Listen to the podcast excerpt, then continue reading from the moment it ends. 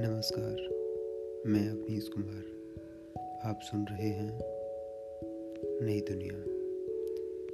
नई दुनिया में हम आपको आज एक बहुत ही प्यारे से, छोटे से राज्य के एक हिस्से के बारे में बताने जा रहे हैं। भारत का एक राज्य, उत्तराखंड। उत्तराखंड, जिसे देवों की धरती विभिन्न तरह की हर्बल जड़ी बूटियों से भरा हुआ राज्य माना जाता है।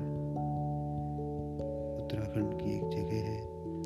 एक बहुत बड़ा भूभाग है, पहाड़ों से घिरा हुआ, फूलों से भरा हुआ और बहुत ही मिनरल सोर्सेस से भरा हुआ। गढ़वाल। गढ़वाल